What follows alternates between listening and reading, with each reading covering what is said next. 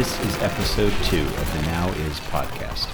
My name is Ben Remsen, and the idea of this podcast, at least for the time being, is to do a recorded version of the concept you might know from Downbeat Magazine's Blindfold Test, or The Wire Magazine's Invisible Jukebox, to play tunes for musicians without telling them what they're about to hear and see what they have to say. What follows is a conversation I had with Olivia Block on August 6, 2015, in my living room in Rogers Park, Chicago. Olivia lives and works in Chicago, where she creates electroacoustic sound compositions for performance, recordings, installations, cinema, orchestra, and chamber music concerts. The music you just heard is from the beginning of a piece called Heave 2 Part 1 from the 2006 album Heave 2. At the end of the episode, you'll hear part of a piece called Opening Night from an album from 2013 called Karren. During the interview, my iTunes malfunctioned inexplicably several times, stopping and starting unbidden. I edited out several of these moments, but some couldn't be cut without losing valuable parts of the conversation. In fact, Olivia integrated this problem, as well as some other aspects of the sonic environment, into what we were discussing. This was thoughtful in the sense of making me feel better about the technical problems, as well as thoughtful in the sense of being really interesting. You can find the Now Is podcast in the iTunes Store. Perhaps you already have. You can also stream it at nowis.org, N-O-W hyphen I-S dot O-R-G, where you'll also find information about all the tracks that I played for Olivia.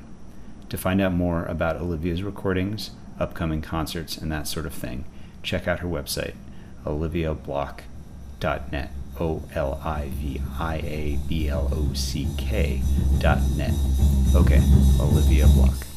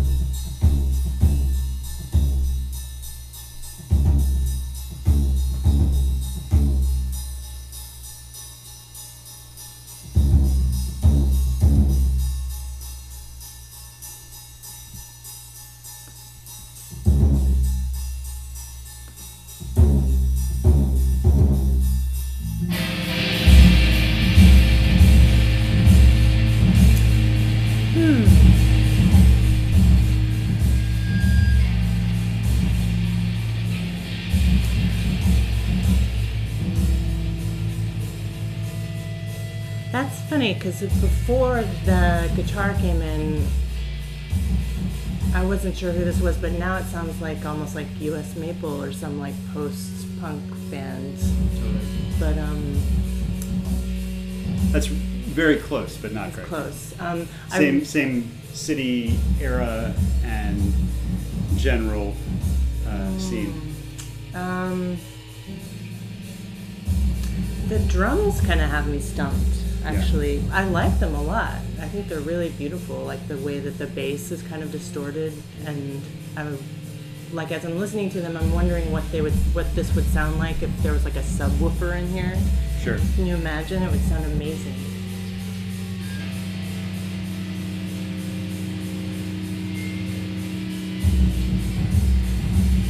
I'll give you a hint. Okay, yeah, give me a hint. It's somebody. Uh, it's primarily the primary creator of it is somebody that you know, and somebody who I understand to be important for your connections to Chicago music scene. Is it Gastro del Sol then?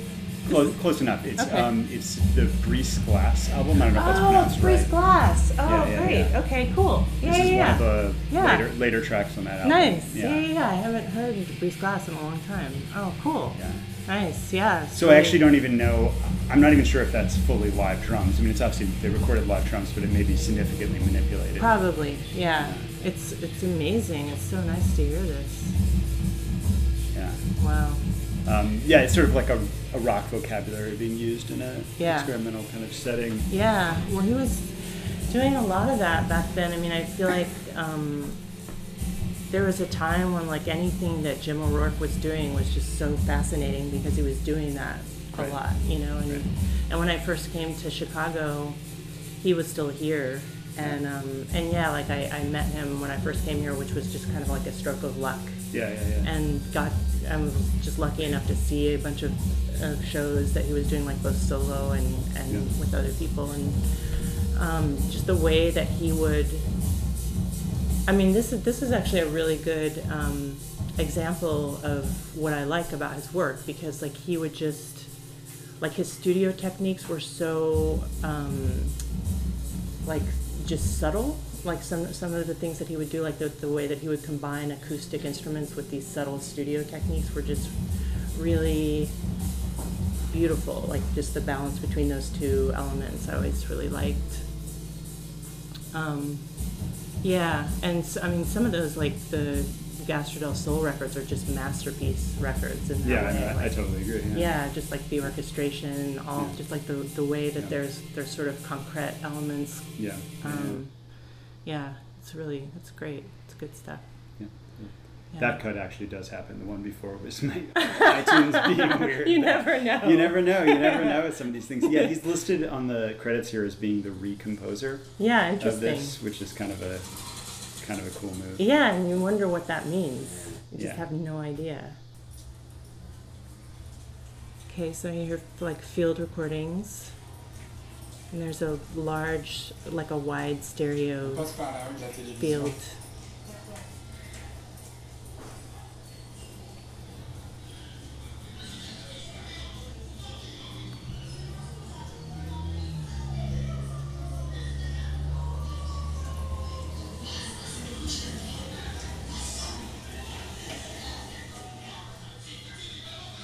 It could be Luc Ferrari. It could be um, Lionel Marchetti. Maybe it could be. Um,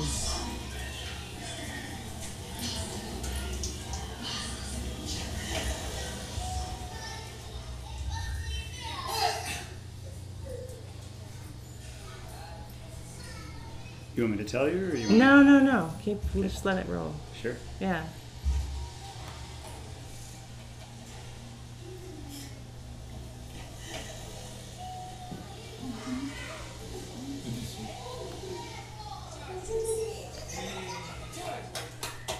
But it sounds like it's interesting because it sounds less concrete than those things. Like What do you mean by that? Well, because the field recordings are running longer than they would be if it was like, I mean, my idea of like what, for instance, Luc Ferrari is, like his stuff is like chopped up a lot more, or Lionel Marchetti. Um, but I hear French and and I hear French. who is it? I'm curious. It's Luc Ferrari. Oh, it is. Yeah, okay, yeah. which which record? Uh, it is called. Uh, it's one of the Presque-Rien pieces. Oh. This That's, number four. that's classic. Yeah, it's, it's a Um, beautiful, um, it's a beautiful record. Like, uh, it's funny how I, I don't, I've heard, I have this record and I didn't recognize this as being Presque-Rien, but um, this is always something that I would play for students and things. It's just a, a like the way that he, What are you hoping for them to hear?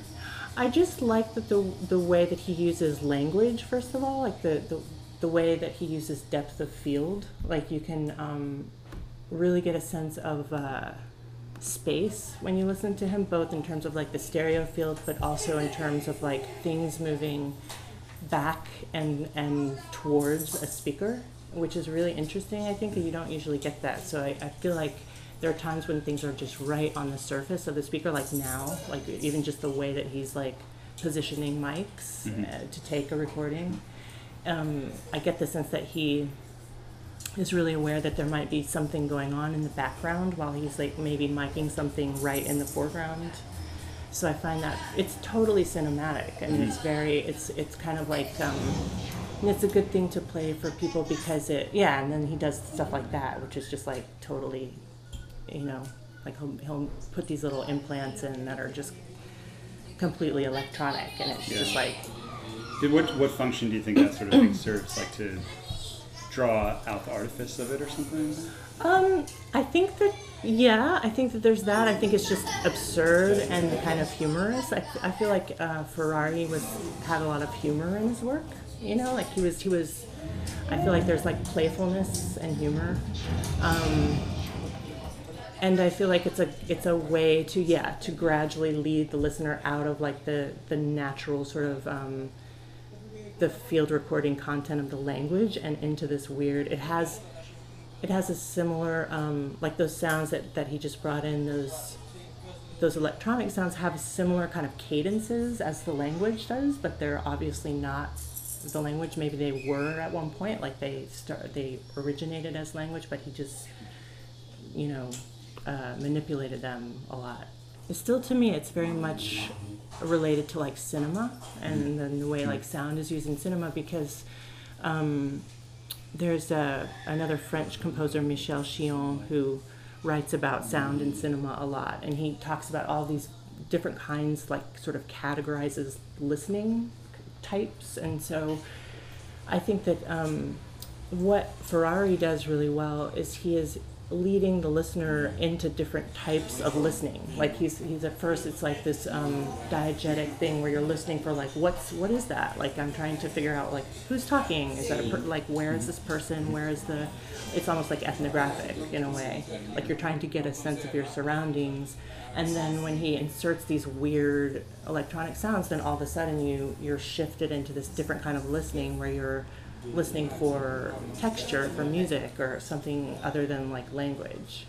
So it's just kind of an interesting cognitive shift. Although, is that cinematic thing you're describing uh, in contrast to what you were saying at, first when you didn't know what it was, which was that it would be more concrete, so that it's more like shorter cuts, yeah. sort of um, has less of sort of like a scenic or whatever, you know, kind of feels less like a, a, a dramatic sort of thrust and more a more d- disoriented or something. You mean like like if it were to be cut up more? Like what do you mean? That would be. I mean, I imagine that being less cinematic, although maybe that's not.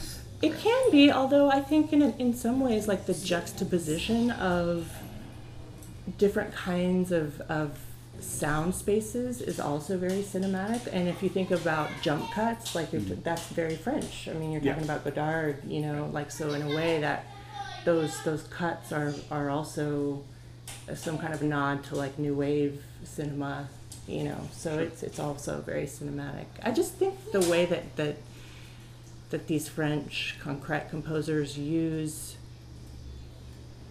you know um, spaces in sound. It's it's just it's much more about like it's not really to me it's not really about concrete sounds. It's about like spaces atmospheres that they're they're drawing upon and they're like placing against other things and and so it's just um, you know all these guys started in radio. Like that was like the, how they that was their the lineage was like from radio and which i think is really interesting. So it's just not even about like tonality or, or any kind of um, language like that that's in the, the sort of Western canon, which I find really interesting. When these sorts of bits or field recordings are edited together, mm-hmm. I often wonder how conscious the sort of particular the particularities of the overdubbing is versus how much of it is you know aleatoric like let's just start these two things at this time and just see how they combine my guess is that it starts out as aleatoric and then it's highly, highly edited. Yeah. So I, I get the sense that, that that at the end of these pieces, I mean, this is a very sculpted sounding piece to me. Like, and I feel like luc Ferrari was a masterful composer. Like, he was just, you know, the, the arcs in this piece are just like the timing, the pacing, everything is just, again, it's kind of like cinema in that way. So I think there's definitely a lot of intentional probably editing once everything is said and done at the end of his pieces for sure. It's yeah, it's fun to listen to this. Do you think that because you make music that in some ways resembles this, that you're more attuned than the average person when walking down the street or whatever, or just being in any kind of sonic environment to like, what if you know, is this music? Should I make this into music? Or? Yeah, yeah, definitely. I mean, I feel like um, it's not really a question of like being somewhere and asking myself like like if it's music or not. It's sort of more like. Um, I mean, if you probably whoever's listening to this right now can hear the there's like bugs in the background here, which I That's think right, which they might assume is part of the Ferrari piece. That's a good There's point. Not yeah, yeah. There- exactly. It's yeah, to- so that's really great. Let listener beware. There's a lot of cicadas outside. It's but I currently love August that. I in mean Chicago. that. But think about how much that's going to inform whoever's listening to this. That's going to tell them so much and give them so much information that they wouldn't have had otherwise. It's going to give them like, uh, you know, that that's that's much more interesting. It makes this interview much richer, in my opinion. So it's I I just you know it's just more about noticing things really. Um, yeah, I think so. I think so. Yeah. It does sound exact. It just sounds like it's part of the piece. You just stop Yeah, it and yeah, it's yeah, like yeah, yeah. still happening.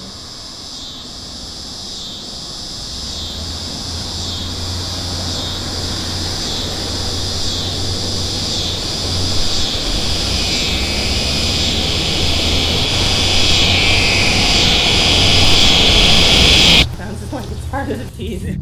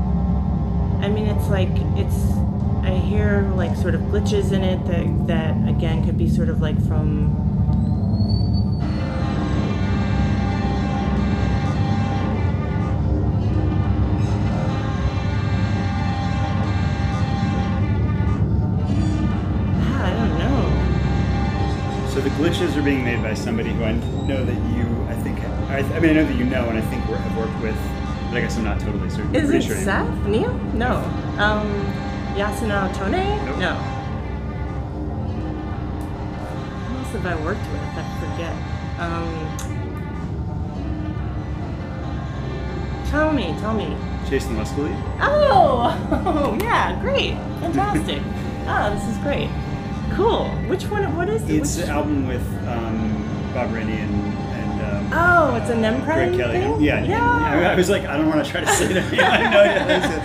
It's in, in Prime. Oh, this is great. Yeah. I've never heard this before. It sounds so good. Yeah, the album's called uh, Love Me Two Times. Oh, this is Love Me Two Times. Yeah, it's like oh, a million. man. It's like yeah. three hours long or something. Oh no, this is excused so for cool. not doing the whole thing. Yeah, I actually have heard this before, but it's been a long time. Oh, it sounds so great. Yeah. Yeah. I really like. Um, I guess one thing I was thinking I'd ask you about this is I like that.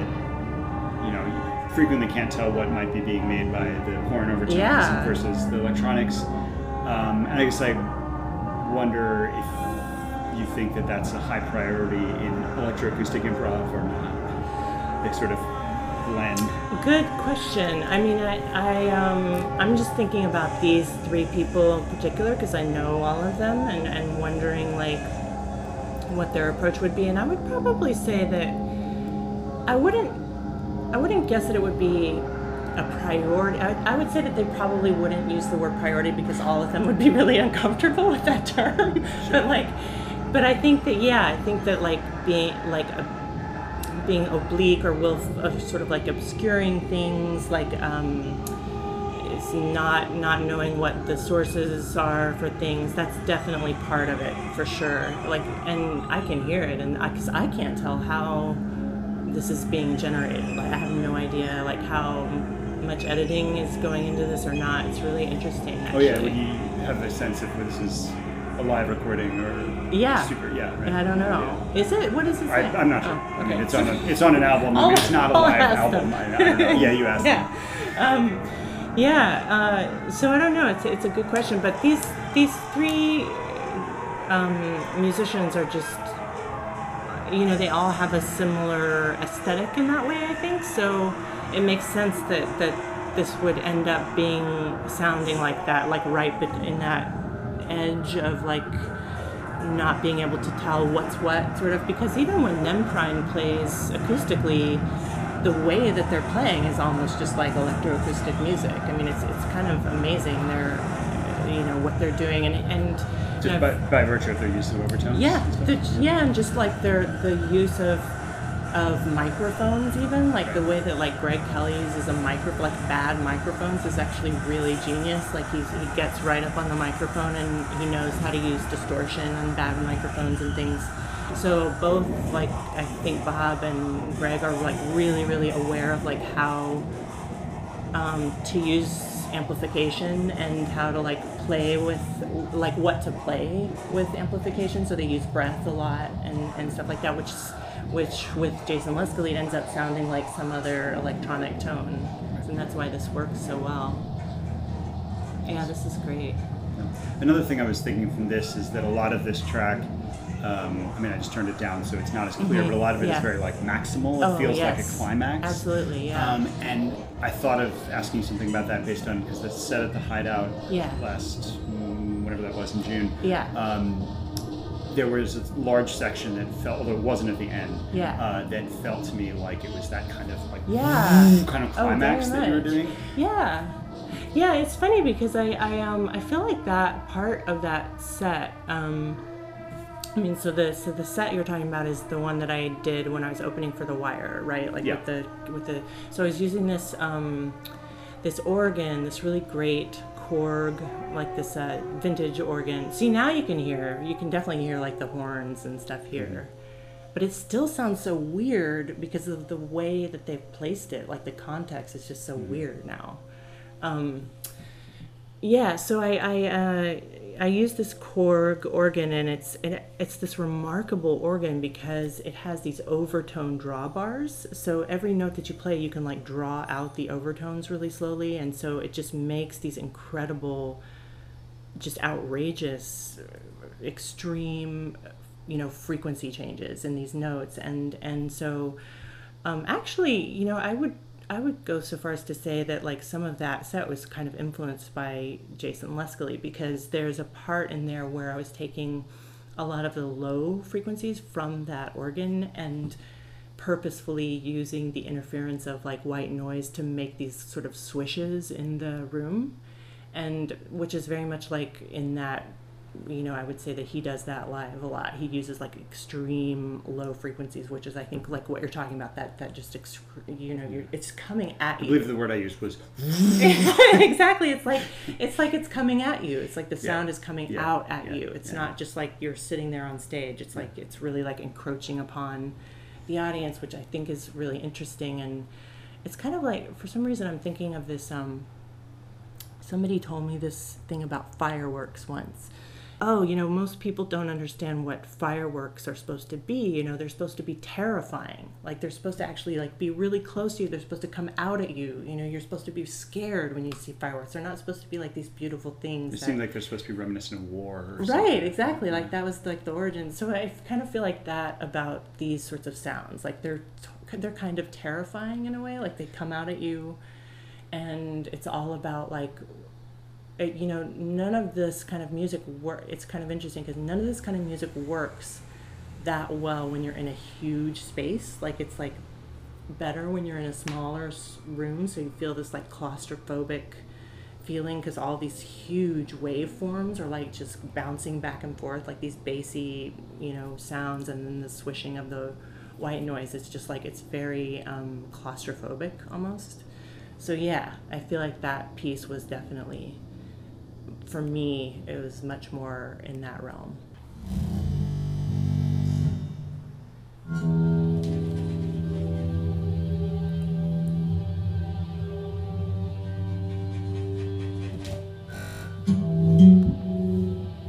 Thank you.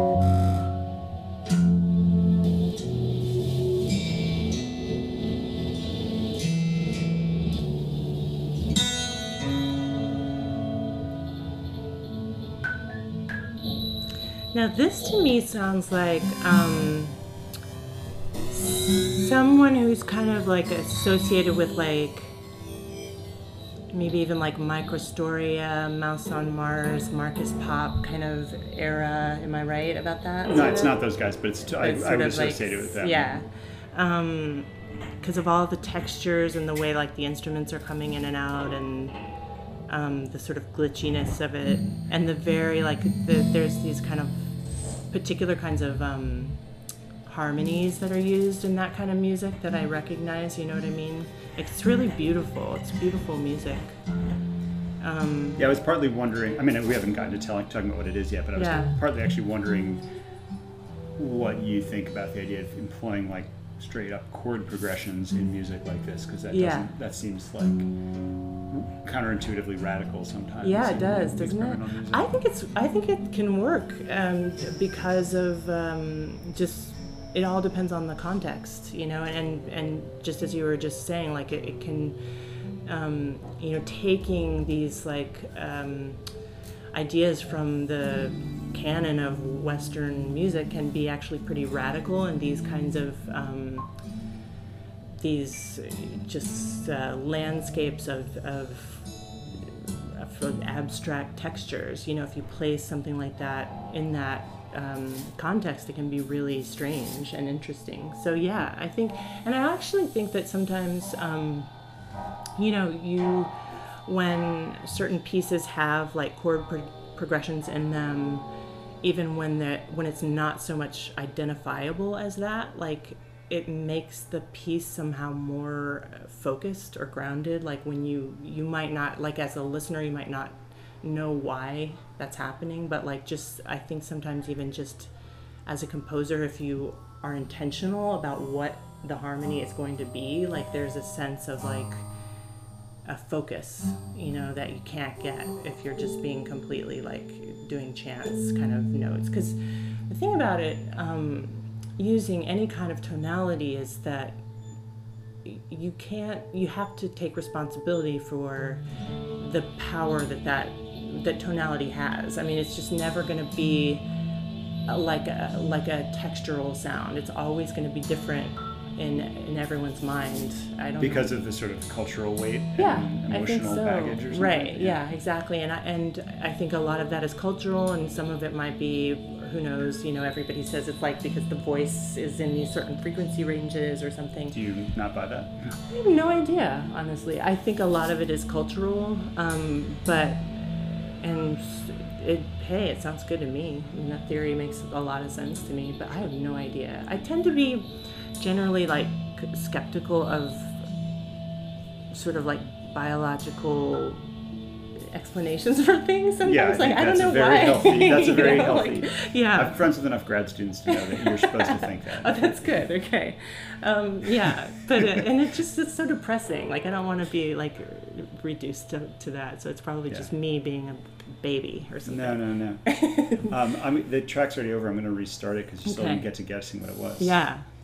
Um, Not that you have to do that immediately. no, to, but- tell me who it is. Well, so it's even deeper. It's really great that you said all that because not only is it Fennesz, oh, it's but Fennesz. it's uh, okay, yeah. but it's it's supposedly a Beach Boys cover. oh yeah, this is this endless is summer. that. Yeah, yeah, yeah, Uh, it's not. It's not. Oh, it's not So endless summer. Endless summer. I mean, I don't know the. Okay. No, because it's not endless summer. Yeah, endless Yeah. summer. So endless summer obviously is the name of the Beach Boys song. So I'm not Right. sure of the full rela- programmatic relationship of that album is Yeah. to this. But this is a, a seven inch that came out I think right before that, or maybe or at least a little bit before '98. Uh, and this is supposedly "Don't Talk, Put Your Head on My Shoulder," Oh, that's so interesting. which I don't. I mean, I guess the chords are kind of related. Yeah. no, it would be really interesting to play them back to back. yeah. Or to try to sing the melody over something. um, so I wonder, does Fennesz play guitar too? He does, so, right? my Yeah. Okay, so he's I've playing never seen guitar. him live, but uh, I mean, it would be it would be very interesting to know like how he constructs this stuff, and that's always like now where my mind goes is um, when I listen to this stuff, it's just like, oh, how did they make? How did he make this? It's never just like. It's, it's always just like boring questions about like technique or like you know does that diminish your ability to enjoy it? Um, no, I, I can't enjoy anything in, in general. it's just like, no, I mean, not in a bad, not in a sad way. Don't be sad for me. I'm good. If you can't enjoy anything, I think I'm good. Go ahead and be sad for you. no, I can enjoy things. It's just, um, I don't know. It's that's such a weird, you know. No, I mean, it's no. I'll well, I'll put it to you this way. I mean, um, it's very difficult for me to separate. Yeah, I mean, it's difficult for me to like separate my own kind of urge to know, to to like dissect things and to know what's inside of something. Like, yeah, that does kind of get in the way of enjoying something. But hmm. I, what that's enjoyable. I mean, right? Yeah. Isn't that? No, I just I think that that one of the enjoyable things now for me is to to understand how a piece is constructed. Is like is what goes into making it, and it's not just about like letting the music wash over me as much anymore. You know, mm-hmm. it's about, and so I get something out of that. It's not like I don't enjoy that. Right, right. It's just, yeah. There's different It's just a different enjoyment. Yes, exactly. Good. I'm, I'm okay. I'm not Okay? a sad. I'm not Don't a sad be sad. anymore. That's Yeah. what I'm saying. Yeah. Great. Okay, good. Now this is Jim O'Rourke, right? No, it's not. I know this. Pe- like, well, who is this? I know this. Like, I've heard this so many times, but I can't identify it. Well, it changes quite a bit you know, pretty soon. But this isn't the beginning of it, is This it? is the oh, it is. Okay.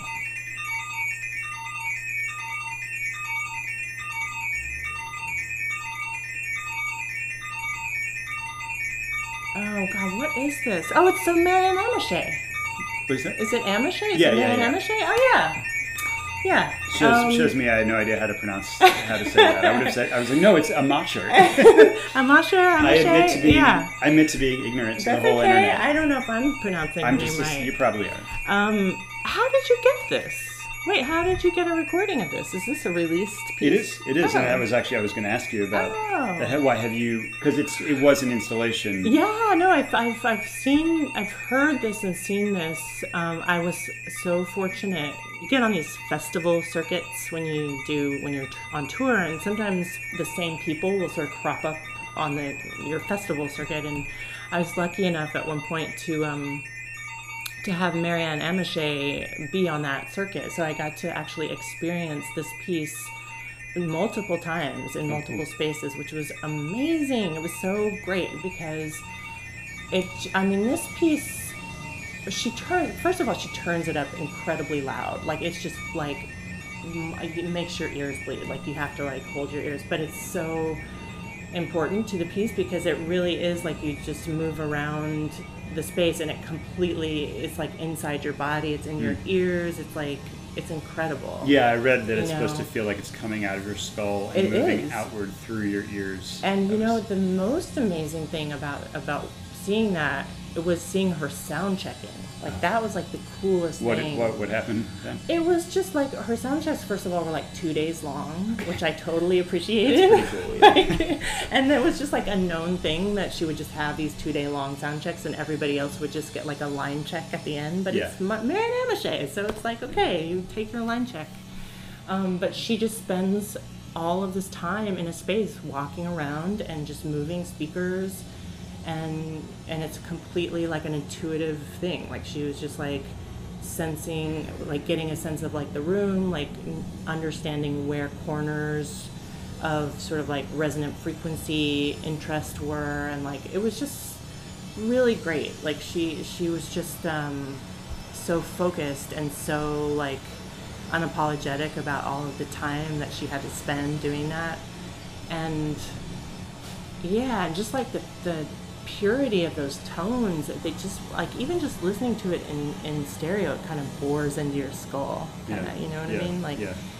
it's um she was wow she was really something yeah Yeah, so this is one of um, the only albums uh, that, uh, as far as I know, that Yeah. she's she ever that released. she ever was okay with Um, releasing right Yeah, and you know, and that was precisely as you say, she wanted to have total Right. control of the sound environment. Yeah. So I guess I'm wondering, do you, as some you've done sound installations, have Yeah. you been con- considered releasing them and not done so, or is that are you Yeah. as feel as picky about that? Oh, I'm picky. Yeah, I'm definitely picky. There are certain things that I feel like need to be experienced in multiple speakers in a space. It kind of depends on the point, the purpose of the piece. You know, I mean, even the the the piece that I have just now coming out called Aberration of Light was um, was a soundtrack that was multiple channels, and it was actually very Maryanne Amacher-ish in my presentation of it because I would just mix it live, and I would sort of tune it to every room that I would go to. So it was like in these cinema spaces, and that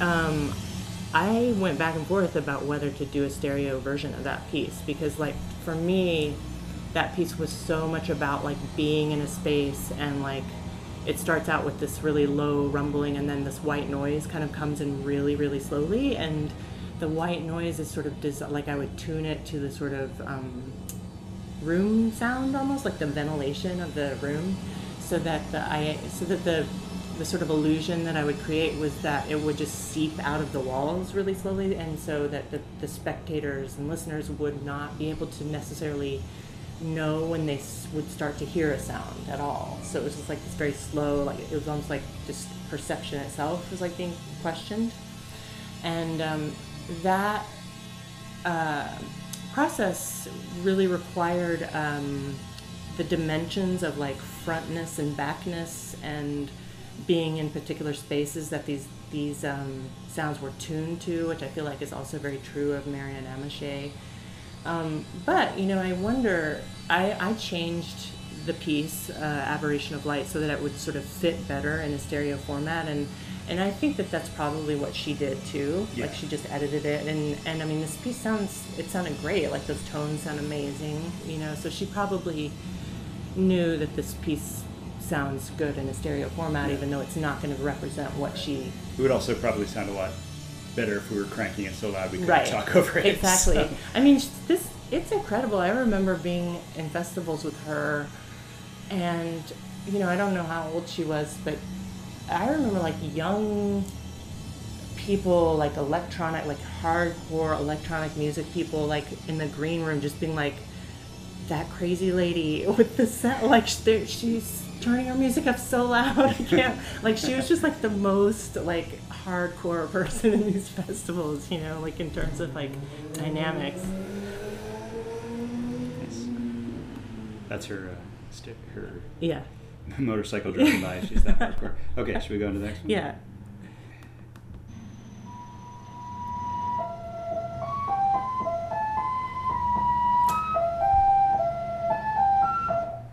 September. So that's these are number stations right Of course, yeah. oh daniel must have told you to, to play this right September. oh I heard, man a, I heard a rumor you're into this. I stuff now. love I love shortwave. I'm so into it right so now. so why? well, listen to this. It's so fucked up. I mean, what is like this is so incredible. Like what I mean, Papa, September. Papa, September. okay, well, there's a lot of reasons. Just because um there's a there's the sort of mythology around these sounds like nobody knows what they really are, but apparently they are you know, they're sort of like spy broadcasts, which apparently is the kind is like not an urban legend. Like that's apparently like a true thing. That's you what I read, Which- yeah. Um, which I think is fascinating, and just the the just the way that the just like the repetition of the numbers. Um, so that it, you can't tell if it's like automated or if it's like a person that's actually reading the numbers.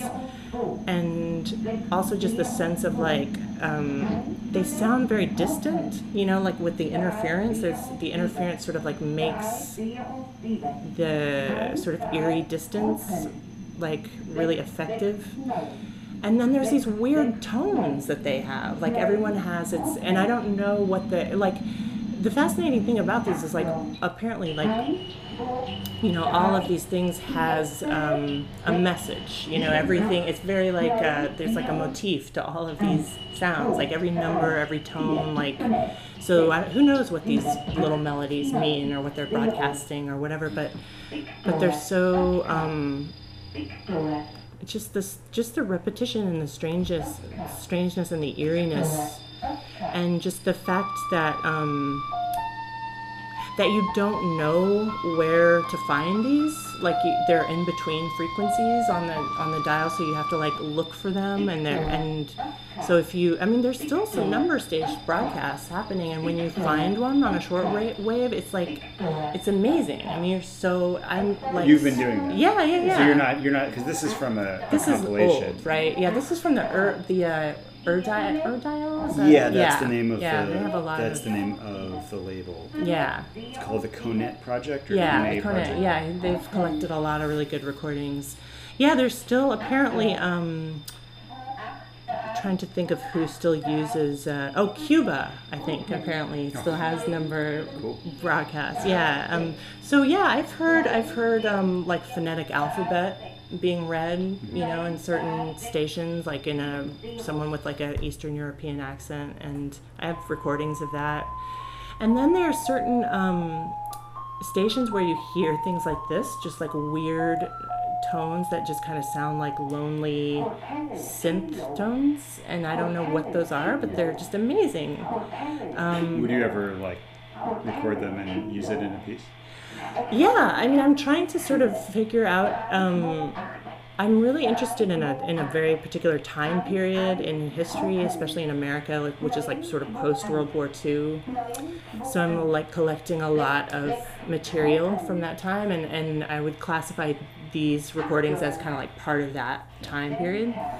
So um, I have like 35 millimeter slides and and some other materials that that I would like to sort of combine with some of these sounds in some way.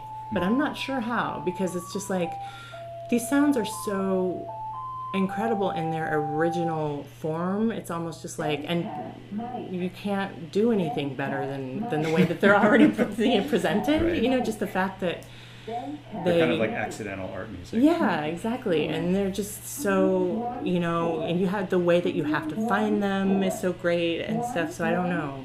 I would have to I would have to be very careful about using them. But I think that they're there's a period of time when I was like kind of obsessed with like shortwave and I mean listen to this. Yeah, this then is there's fantastic. this like, like mu- this thing that sounds like it's music. what is this? It's like an Like, yeah, it's- piece. There's a scale, right? Yeah, and it's a recording. I mean, it's like a recording of a, a really warped recording. Like, why is it warped? Why? Right. Why? What does that mean? Like, does that mean something? I mean, Yeah, they- it's are they easy to s- you imagine know, somewhere like- at the base of this is somebody is like some avant-garde composer or something. it's having some fun with us. Yeah, yeah, yeah. Yeah, exactly. I mean, what is this? Do they know that these things sound creepy? Like, is that part of it? Is that like part of the sort of like the psyops of it? Like, is that like, I don't know, but it's just incredible. Like,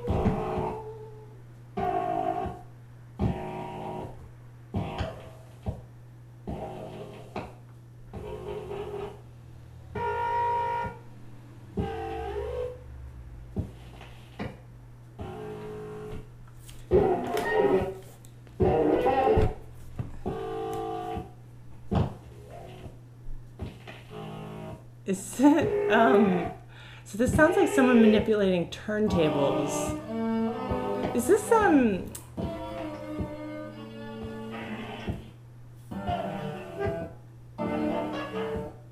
I think the answer is going to be yes.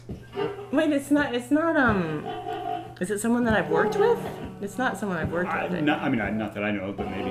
Um, well then, is it Christian Marclay? Yeah. Yeah, okay. It's great. I love this. What do you love about it? Oh, it's just like I like that the that it's sort of intermittent, and I like the sound of like the low.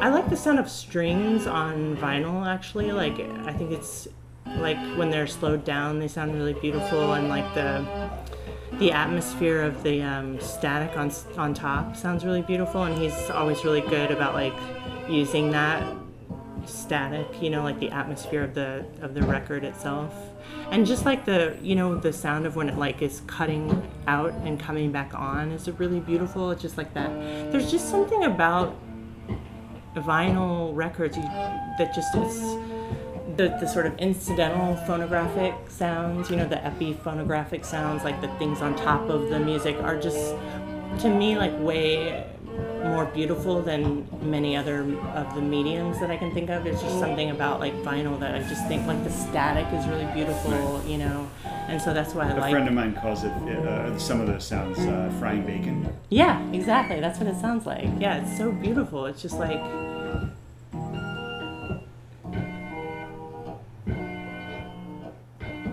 Yeah, I mean, and, and of course, like his, I mean, the sources that he's using are so interesting. Like, it's just unlike anything anyone else does with vinyl, you know? What sort of sources are you thinking? Well, just the sources of like this kind of instrumentation, like that someone's using, you know, sort of like contemporary classical or jazz or like whatever. I don't know what the what the original recording is, but just like piano and things like this, and and cutting it up in this way is really interesting. Yeah. What It's is? certainly an unusual approach to sampling. Yeah, Sorry. it is. Um, It's great though. The piece is called Dust Breeding. Uh, I don't I don't know what the source material is. Does he ever say what it is? Uh, I only have this digitally. I don't yeah. know. okay. I don't either. I don't know. Yeah. Yeah. It's funny. At first, I thought this was um, this Japanese uh, turntable trio that I've worked with before called Busratch, but they're heavily influenced by Christian Marclay. I mean, like very, very influenced by him. Have you ever So- tried making music with like live dropping a needle or or something equivalent with another medium, tapes or CDs or? anything? Yeah, I've definitely used. I use tapes a lot. Actually, I use them now. I use cassettes a lot. Turntable, I've never used. I would. I mean, I. But you know, I, I feel like there are people that do that better than me. Like there's Maria Chavez, who's amazing, and she doesn't have any recordings out. But I wish she would come to She Chicago. I've seen her before. I didn't know Yeah, she didn't have any recordings. I don't think she does. I don't, I'm not sure. She tries not to, but like she, her live, I mean, Secret bootlegs. yeah, she's yeah, just like around. very into like live. That's her thing. Like Okay. she, and so she's kind of like almost like a DJ, but she's just using all these abstract sources, and she's amazing. Like she just has all these techniques. So I feel like there's just people who are like so adept at this whole thing that I just am like, okay, I don't, I don't want to. that's like a territory I don't want to try. Sure. Um, but but tapes I feel a little bit more like comfortable using for some you think reason. there's any reason or just? I think it's just because like I I don't know actually. It's just because you know why? No, I do know. It's because I can um, have control over what's on the tape. That's why.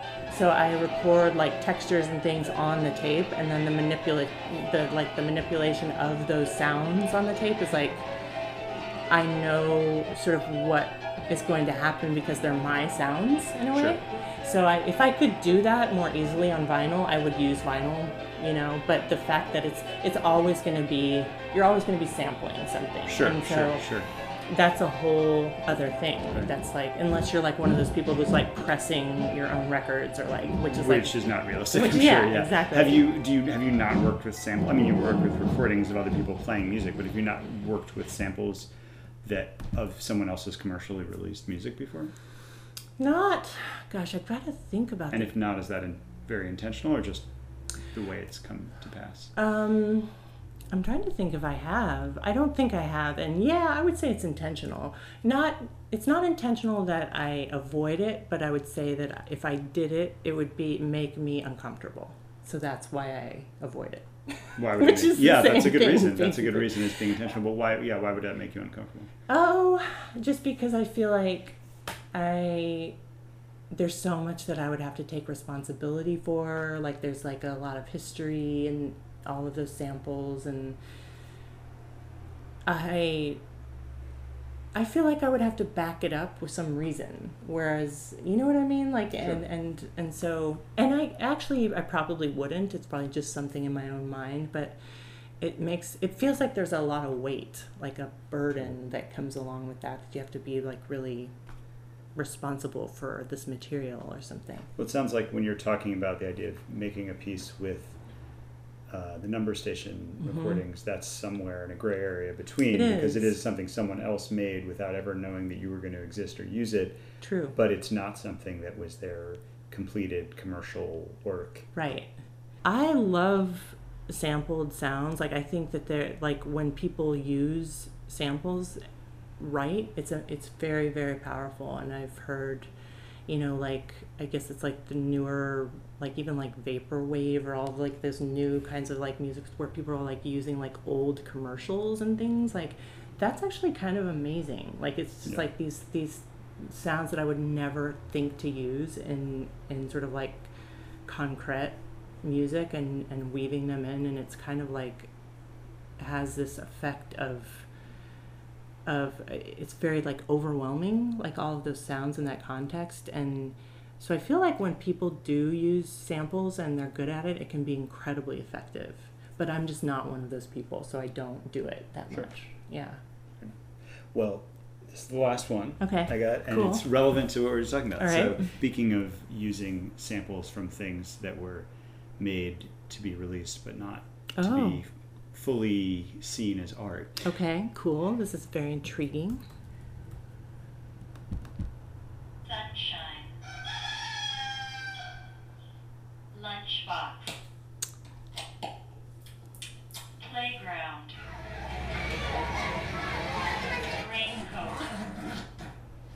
is this um William Smith? Is this like what is this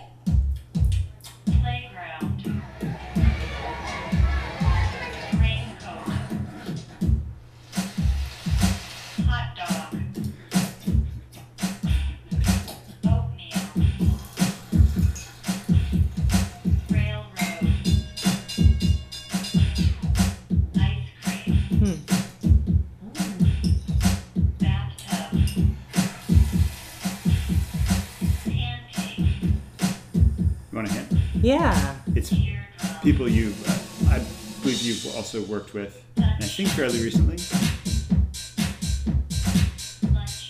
Really Yeah. what At least you certainly know. Dog. I have no idea who this is. It's. Matmos. Oh yeah, of course. Okay, yeah, yeah, yeah, yeah.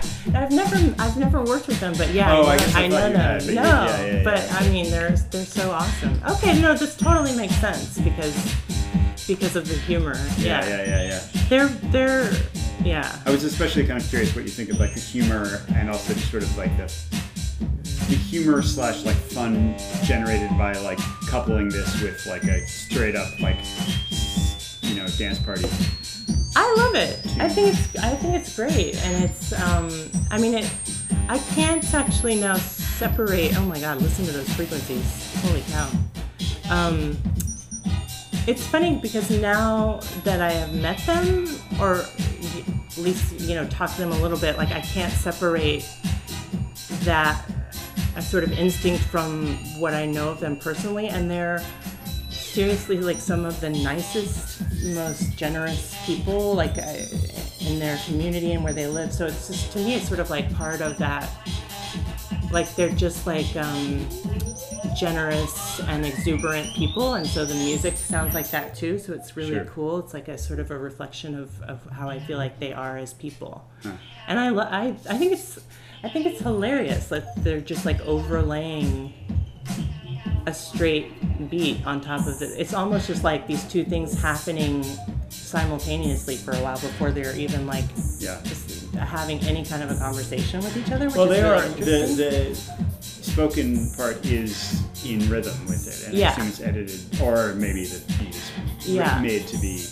Um, and there's other rhythmic things. So this piece is called, or the track, whatever the tune is called, Spondee, Ah. and it's uh, Spondee is you know in um, prosody analysis of like Mm-hmm. poetry is a word where the two syllables have equal stress, and Ah. each of the words that they say at the beginning are examples. You know, railroad, Right. lunchbox, Of whatever. course. Yeah, yeah, yeah. Um, so there is a sort of like very playful, but also very like sort of almost like programmatic uh, Right.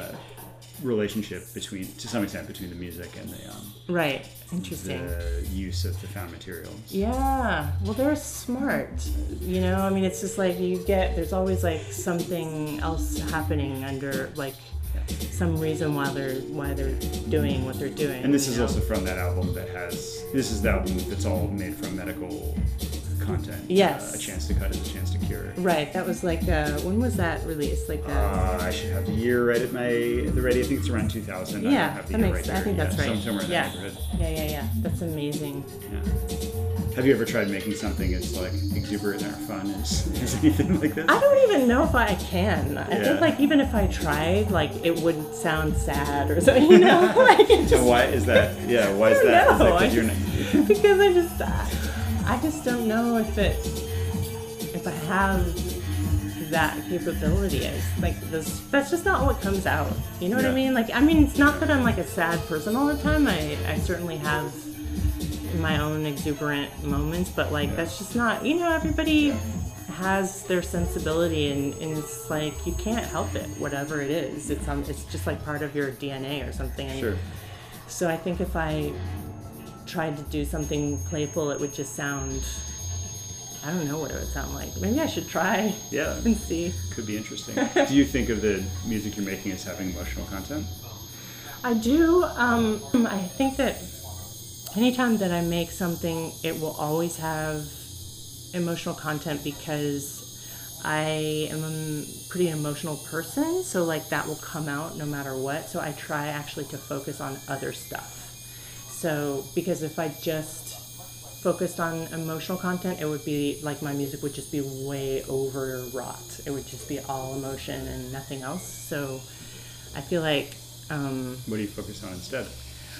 um, composition, compositional elements, basically. Yeah, you I realize that's a big editing. But no, no, no. That's a great question. Actually, it's a hard question to answer. Um, because this is a thing. Like, I mean, it's hard. It's a weird sort of strategy to like not to resist the thing that you most want to be that you're the most drawn to in your own work like that's kind of a weird thing to do i think so i i focus on things that i can sort of consciously think about instead of like being seduced by uh, my own work in a way if that makes sense. Like that because i feel like emotional elements of one of music are very seductive. And so if i have like pretty chords or something like that i can be just as drawn in by those things as other people. And then if if that instinct leads me in my work then the work won't be very good in the end. I mean it'll sound good to me in that moment but if i don't consciously think about